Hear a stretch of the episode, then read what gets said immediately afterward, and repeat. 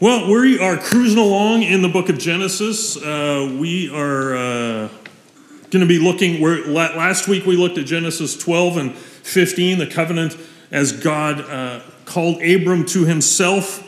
And today we're going to back up a little bit into Genesis chapter 14, and we're going to be looking at this little story of this guy that just kind of pops into the biblical narrative for 3 verses and then pretty much disappears until the book of Hebrews. And in the book of Hebrews, he gets like almost 3 chapters. And it's kind of like, who is this guy? Where did he come from? And why is he such a big deal? At least in the book of Hebrews. His name's Melchizedek. And we don't know a lot about him. What we do know about him is that he was simply a priest of righteousness, the king of Salem, and he blessed Abram. So we're going to read that, and then we'll get into this. So let's stand together as we read from God's Word. Genesis chapter 14, verses 8 to 20. Get ready for some names. Then the king of Sodom, the king of Gomorrah, the king of Admah, and the king of Zeboim, and the king of Bela, that is Zoar, went out, and they joined battle in the valley of Siddim with Kedorlaomer, the king of Elam, Tidal, king of Goyim, Amraphel, king of Shinar, Arioch, king of Elasar, 4 kings against 5. Now the valley of Siddim was full of bitumen pits, and as the kings of Sodom and Gomorrah fled, some fell into them, and the rest fled to the hill country. So the enemy took all the possessions of Sodom and Gomorrah and all their provisions and went their way.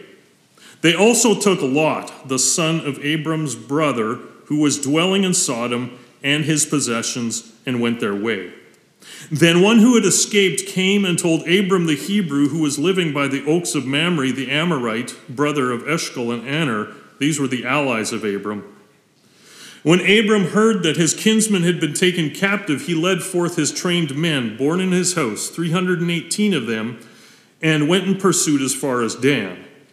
And he divided his forces against them by night, he and his servants, and defeated them and pursued them to Hoboth, north of Damascus. Then he brought back all the possessions, and also brought back his kinsman Lot and his possessions, and the women and the people. After his return from the defeat of Kedorlaomer and the kings who were with him, the king of Sodom went out to meet him at the valley of Shaveh, that is, the king's valley. And Melchizedek, king of Salem, brought out bread and wine. He was a priest of God Most High. And he blessed him and said, "Blessed be Abraham by God Most High, possessor of heaven and earth. And blessed be God Most High, who has delivered your enemies into your hand." And Abram gave him 1/10 of everything. I'm going to finish the chapter because I think it's important. And the king of Sodom said to Abram, "Give me the persons, but take the goods for yourself." But Abraham said to the king of Sodom, "I have lifted up my hand to the Lord God Most High, possessor of heaven and earth, that I would not take a thread or a sandal strap or anything that is yours, lest you should say, 'I made Abram rich.' I will take nothing but what the young men have eaten and the share of the men who went with me. Let Anner, Eshcol, and Mamre take their share." And then over to Hebrews chapter 7. Hebrews chapter 7 and verses 1 to 10. "For this Melchizedek, king of Salem, a priest of the Most High God, met Abram returning from the slaughter of the kings and blessed him. And to him Abraham appointed 1/10 part of everything. He is first by translation of his name, king of righteousness, and then he is also king of Salem, that is, king of peace.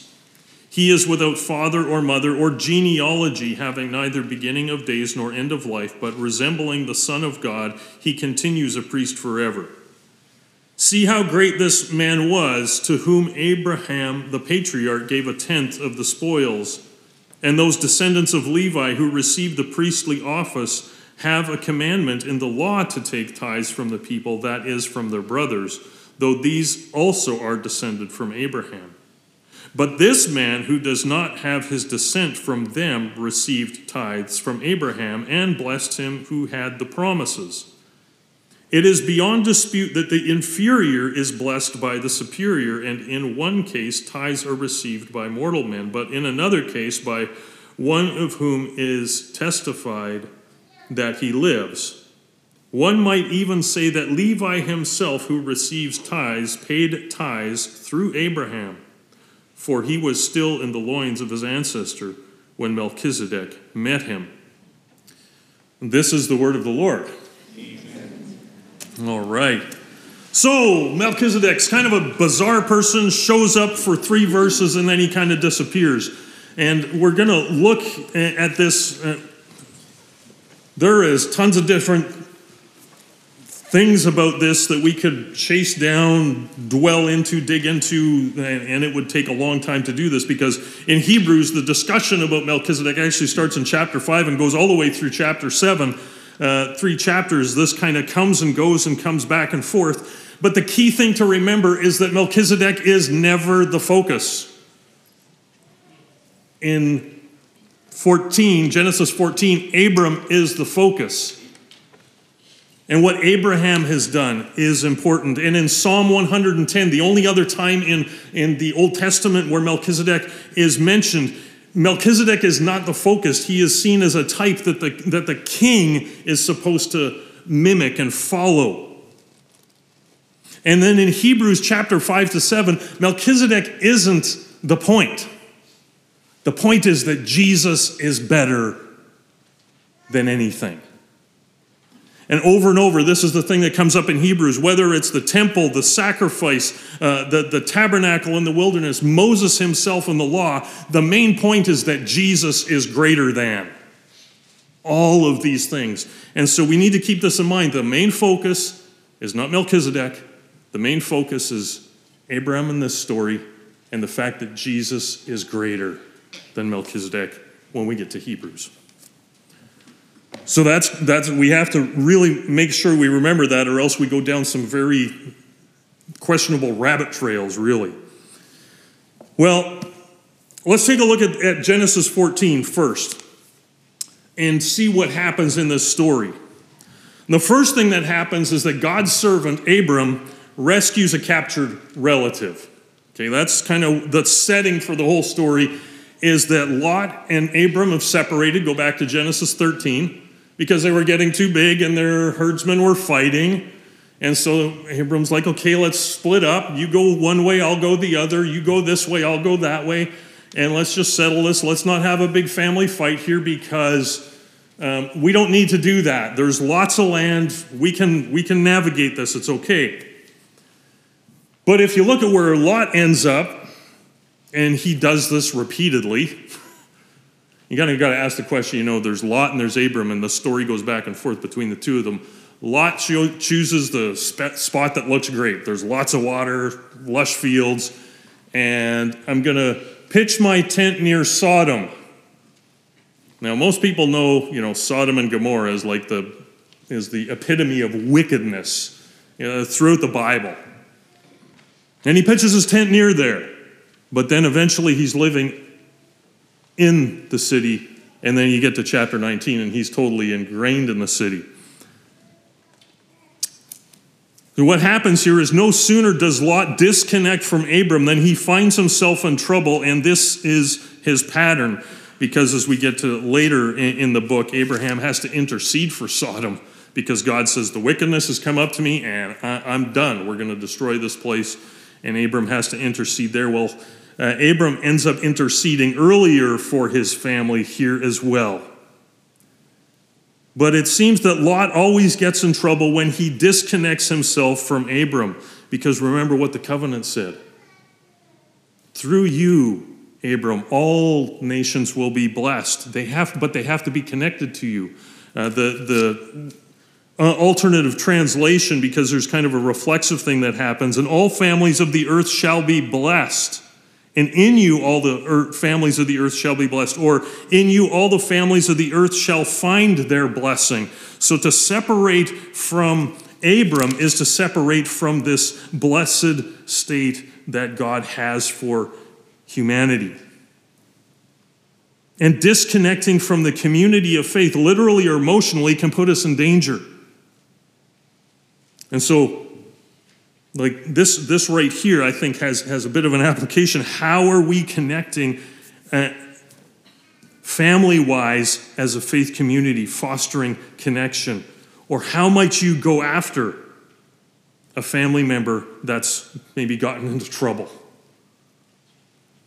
Right? Because Abram does this. He's like, he's going to pursue. He's going to get family back. Family means everything. I think we touched on this last week too. In the ancient Near East, family means everything. In non-Western cultures, family means everything. It's not individual, my rights are above the community. It's the community is more important than the individual. God's servant rescues a captured relative. And there's two sides maybe of application out of this first thing that we see in this story is that we pursue community and we pursue when a family member's in trouble and we go after them. And the other side is stay connected to community because that's a place of blessing. Second thing that happens, we get to after Abram goes and he rescues Lot and brings him and all of these possessions back. He has this, just think about this for a moment. You've got five kings who come in and they're from all over the place. You've got this Shinar, the king of Shinar, and this is we've already known from back in chapter 11 that this is Babylon. And so you've got some fairly significant players on the field here, and five of them team up. They defeat these other kings, but Abram and only 318 men go in and rescue Lot and take all the possessions and all the people back. They don't lose people, and brings them all back. And this is, the king of Sodom and Gomorrah had to basically say thank you to Abraham for bringing their people back too. Like Abram's, these other four kings get defeated, but Abram goes and defeats the five kings and brings people back and rescues them. But what we have here is that two people come out to greet Abram when he comes back, right? It's not just Melchizedek that comes out to greet him. You have two. A meeting with two kings. The king of Sodom came out with a demand, and the king of Salem came out with a blessing. And these two meetings we're supposed to see them, one is happening at the same time, but in contrast with one another. The Hebrew syntax works this way. There's two different ways a sentence can be structured in these two meetings where it's using the same verb in a different form, and it's putting these two characters in contrast. At the same time that they come out, it's a simultaneous action. Both kings are coming out to meet Abram as he comes back from winning this battle. But we're also supposed to see that they're different. And the author's very careful in how he constructs this narrative. He says, I want you to know that these two guys, these two kings, one from Sodom, one from Salem, come out at the same time, but they respond to Abram very differently. You see, everybody here has benefited from Abram's actions, the king of Sodom and the king of Salem. But one comes with a demand. We get to the end of the passage, and Abram said, he says, give me the people. Like the first words out of the king of Sodom's mouth are a command, give me. The first action of the king of Salem is, here's bread and wine, refresh yourselves. You've come from battle. And the first words out of his mouth are, blessed be Abram. Very different response to Abram's action of winning a war on their behalf. One has a demand, one has a blessing. And this all reflects back. This is an example story of what God had promised. I will bless you and make your name great so that you will be a blessing. I will bless those who bless you, and him who dishonors you, him I will curse. And what happens to Sodom later on? Gets pretty bad. What happens to the king of Salem? Well, we don't know about him specifically, but most scholars agree that Shalem, from the Hebrew word shalom, meaning peace, is Jerusalem. Jerusalem. Jerusalem. As king of Salem, later this city becomes the place where God chooses to have his name dwell. God's servant is blessed by a priest of Most High God. Melchizedek brings refreshment and he brings blessing. The king of Sodom brings demand and attempts to put Abram in his debt. But we already know his heart and his purpose back in chapter 13. The narrator's already told us, now the men of Sodom were wicked, great sinners against the Lord. And that will be borne out as the narrative goes on. So Abram rescues a relative. Abram receives a blessing from this priest of the Most High God, and he calls him El Elyon. And then Abram responds with the same thing. I have sworn by Yahweh El Elyon not to take anything. He is the possessor of heaven and earth. Abram responds to the king of Sodom with the same words that he received the blessing from Melchizedek. And so they're somewhere on the same theological understanding of who God is. Again, we don't know where this guy comes from. This is the point of Hebrews. We don't know where he comes from. He doesn't have a genealogy, so he's not a legitimate priest. But God has made him a priest. Melchizedek responds properly to Abram and God's work in his life. The king of Sodom does not. So Abram receives a blessing. And then how does Abram respond? And why does Abram respond this way? Abram tithes to the priest of the Most High God. Why? I think it's because Abram recognizes that they both worship the same God. And he is identified as a priest. Now in Hebrews chapter 7 talks about this tithing thing a little bit, and it says, Levi receives tithes because it's commanded in the law. Well, this is a long time before the law. This is a spontaneous act of thanksgiving on the part of Abram to what God has provided for him, that God has won the victory. Blessed be El Elyon, who has delivered your enemies into your hands. This is the king of Salem, Melchizedek, knows, and he declares that this was a work of God in your life. And Abram responds with, yes, this is the work of God, and therefore I will give freely from what God has blessed me with. I think another interesting thing here is, again, we don't know Melchizedek's background. We don't know how he became a priest, or he is a king, he is a priest. God has called Abram specifically to be a blessing to all nations. But here we find somebody that is outside of Abram's family and connection, and yet a worshiper of God. And the question is, and I think the reality is, God is at work beyond Abram in the world already too. It's not like, I have Abram, everybody else I'm just going to ignore. That's not what's going on. God's at work. God's at work beyond just this one covenant partner. And that's kind of the message of Jonah too, right? The book of Jonah, the main message is, God can be at work in the people you think least deserve it. These men of Nineveh. And that's kind of the message to Israel. The most reluctant prophet goes to the most wicked nation, and they repent in dust and ashes. And Israel, you should have done the same thing.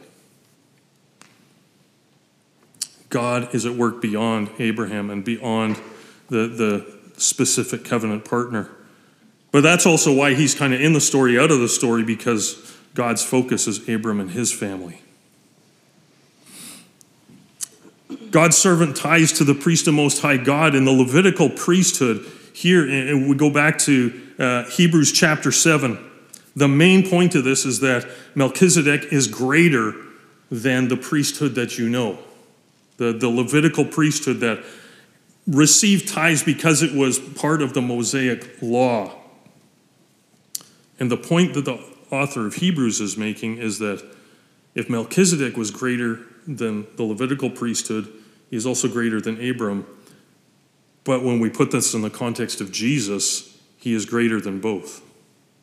Melchizedek is a type or a shadow of what was to come and be fulfilled in Christ. And this is where the author of Hebrews ends up going with the whole discussion, is that just like the temple, just like the sacrifices, just like the high priest, just like the Holy of Holies, just like everything that Israel you've known as the way to God and the way to connect with God, Jesus is greater than it all. And you cannot go back and substitute these old things for the new thing that God has done in and through Jesus Christ. You can't go back to, if you just show up at the temple all the time and you make the right sacrifices and the right priest is in charge, then you can be in on the in crowd. God has done something new and radical in Jesus Christ so that that priesthood is now obsolete, that the sacrificial system is now obsolete, that the temple and the Holy of Holies is no longer to be found in a building in Jerusalem, but in the person of Jesus Christ. All of it was a shadow. Melchizedek himself, simply a shadow brought to fullness in Jesus Christ. And this leads us to one of our essential doctrines. 99 of these we're covering over the next 3 years. Isn't this Jesus Christ is our priest. As our great high priest, Jesus accomplishes the work of reconciling us to God. He is the one whose perfect righteousness is presented to the Father for our justification. He is the one who intercedes for us before the Father and prays for us to remain faithful. I'll unpack that a little bit. Jesus is our righteousness. Melchizedek was this king of peace, the king of Salem, and the king who was righteous. Jesus is our righteousness. Jesus is the Prince of Peace. Jesus is our peace. So again, Hebrews puts Jesus as the greater than any former communication, provision that God had ever given. Jesus is the full and final revelation of God. The fulfillment of every sanctuary and every sacrifice, it is complete in him. Jesus, near the end of his life in John chapter 14, his followers are like, what's going on? Where are we going? Jesus says, I am the way, the truth, and the life. No one comes to the Father except through me.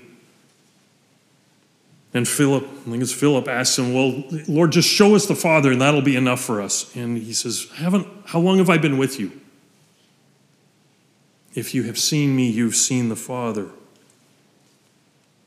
Hebrews, the whole book starts off with this. And God spoke to our forefathers at many times in various ways, but in these last days, he has spoken to us by his Son, who is greater than any angel, greater than Moses, greater than the temple, greater than the sacrifices, greater than the priests, greater than even this priest who has no lineage. Jesus is always greater, no matter what. And as I reflect on Genesis chapter 14, and I see two things happening here. I see Abraham's rescue of Lot, and I see Lot's need of rescue. Jesus is the greater Abram who defeats our captors, those things that hold us in bondage and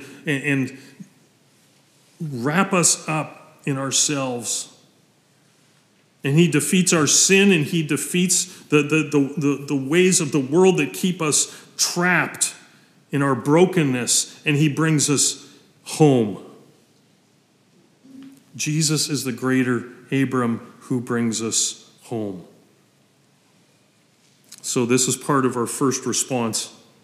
First response question, how does realizing Jesus is both your great high priest and king change your understanding of the gospel? Because this is one of the things that Hebrews is doing. Jesus is the greater king. Jesus is the greater sacrifice. Jesus is the greater priest.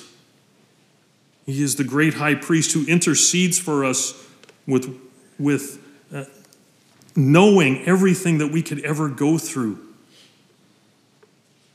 And Jesus is the greater Abram who defeats our captors and brings us home.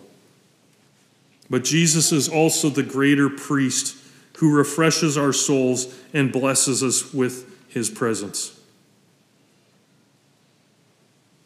We have no greater mediator, no greater authority. The gospel, the good news, is the greatness of God's victory over our sin and our brokenness that attacks us, enslaves us, and ensnares us. And God pursues us and brings us home. Jesus is the greater deliverer who defeats the greater kings. He crushes the serpent's head. He is the seed of Eve, the seed of Abraham that crushes the head of the serpent and brings blessing to all nations. The greater priest who offers us the greatest blessing we could imagine. How do we respond to this? Secondly, from the heart, what are some of the ways that you will bless the Lord because of the great victory over sin that he has accomplished for us through Jesus Christ? How will you respond from the heart to what Jesus has done? Worship. You know, this is what Abram does. He gives a tenth of everything. The worship isn't just singing, but it's prayer, it's meditation, it's thanksgiving, it's celebration, it's giving of our resources. Hebrews 12, 1 and 2.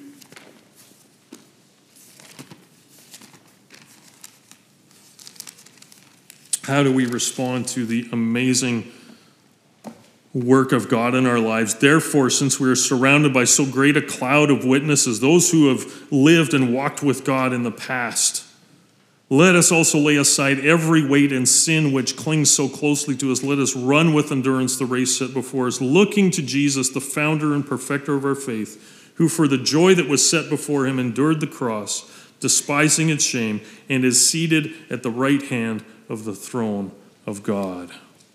Fixing our eyes on Jesus.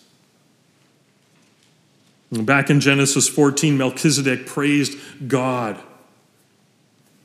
acknowledged God's hand on Abram's life, acknowledged God's deliverance for Abram, and gratefully thanked Abram on behalf of his city and his tribe as the king of peace, the king of Salem. Because he had been blessed by God's deliverance, he thanked and blessed God. And blessed be El Elyon, who defeated these kings for you. And so the only words out of Melchizedek's mouth are praise, or blessing, or worship, or poetry. He sings, blessed be El Elyon, God Most High. We bless the Lord in our songs and in our prayer and in our thinking through his scripture and thanksgiving and celebration and just in worship and love of who God is with all that we are and all that we have.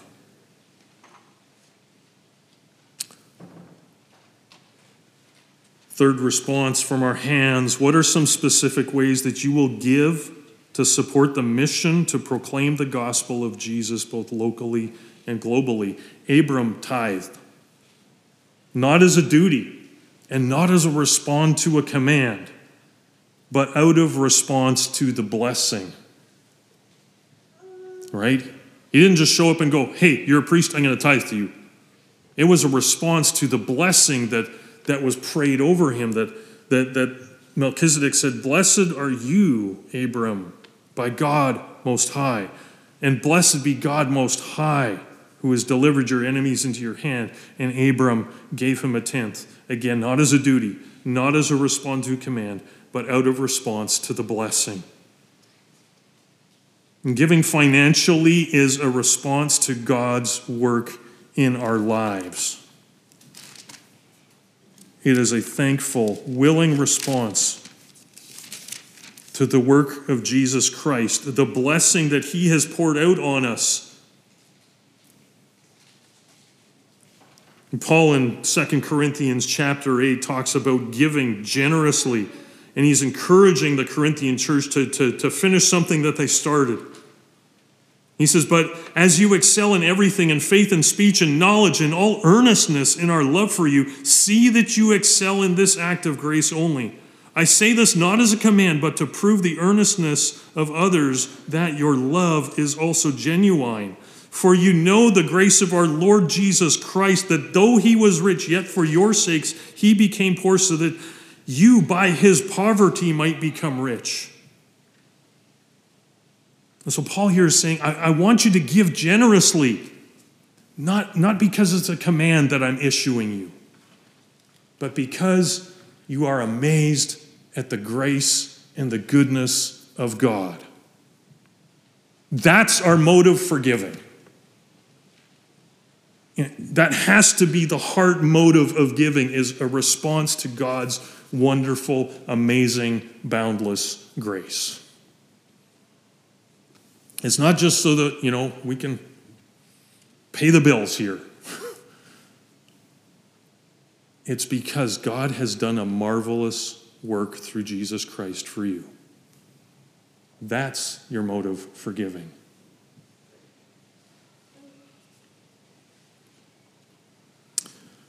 Well, have you ever felt a really small part of, or that your part in a story doesn't matter much? I was going to start with this, but I'll end with it. Melchizedek shows up on the scene. 3 verses. That's it. Gone. Only 2 other mentions in the whole Bible. It doesn't seem like he mattered much at the moment. Abram doesn't go back to him over and over again. It's just this one encounter, this one blessing. But you never know what kind of impact your life might have. Melchizedek appeared once in Scripture. His one act of worship and service plants a seed that the author of Hebrews centuries later uses to speak of the greatness and the supremacy and the majesty of Jesus Christ. And so maybe your commitment to God isn't broadly known. Maybe your giving seems small, but God may be doing something much, much greater. You never know what part you may be playing in God's grand narrative of blessing the world.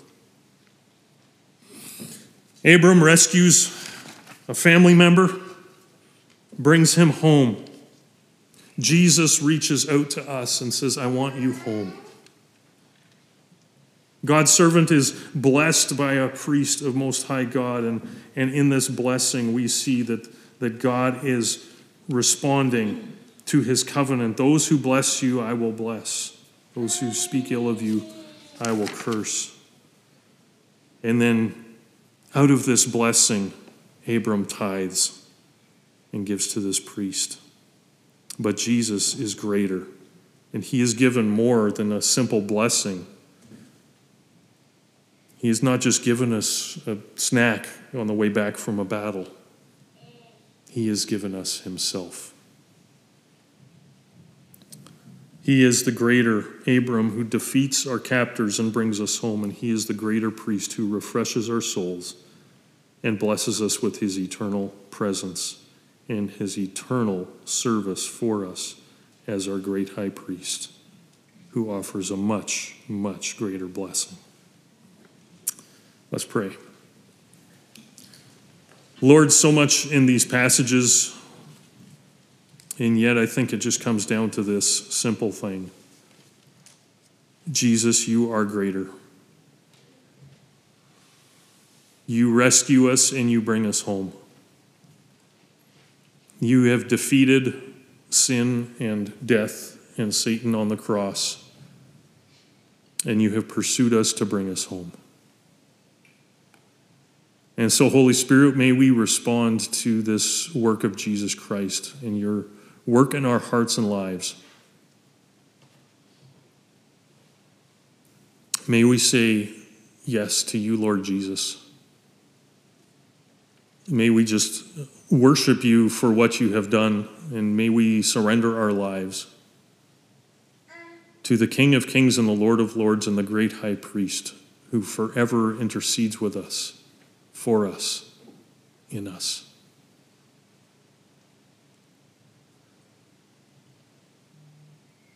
And Lord, may we be cheerful, thankful worshipers who give out of an abundance of love for you, Lord Jesus, and the family that you have made us part of.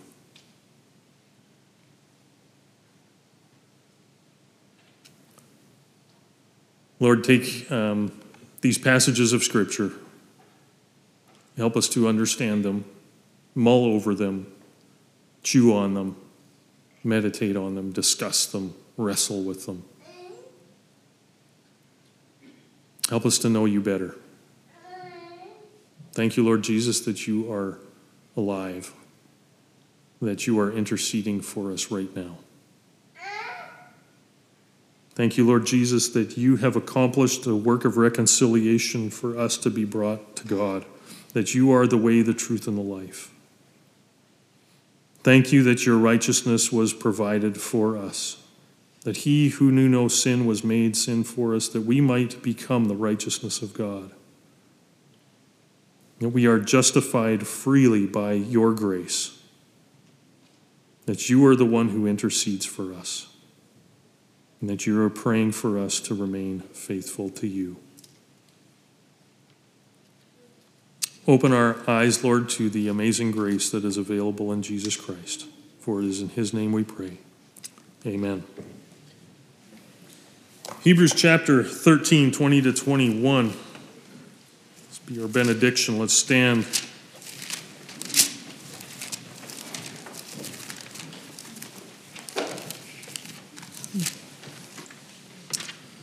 Now may the God of peace, who brought again from the dead our Lord Jesus, the great shepherd of the sheep, by the blood of the eternal covenant, equip you with everything good that you may do his will, working in us that which is pleasing in his sight, through Jesus Christ, to whom be glory forever and ever.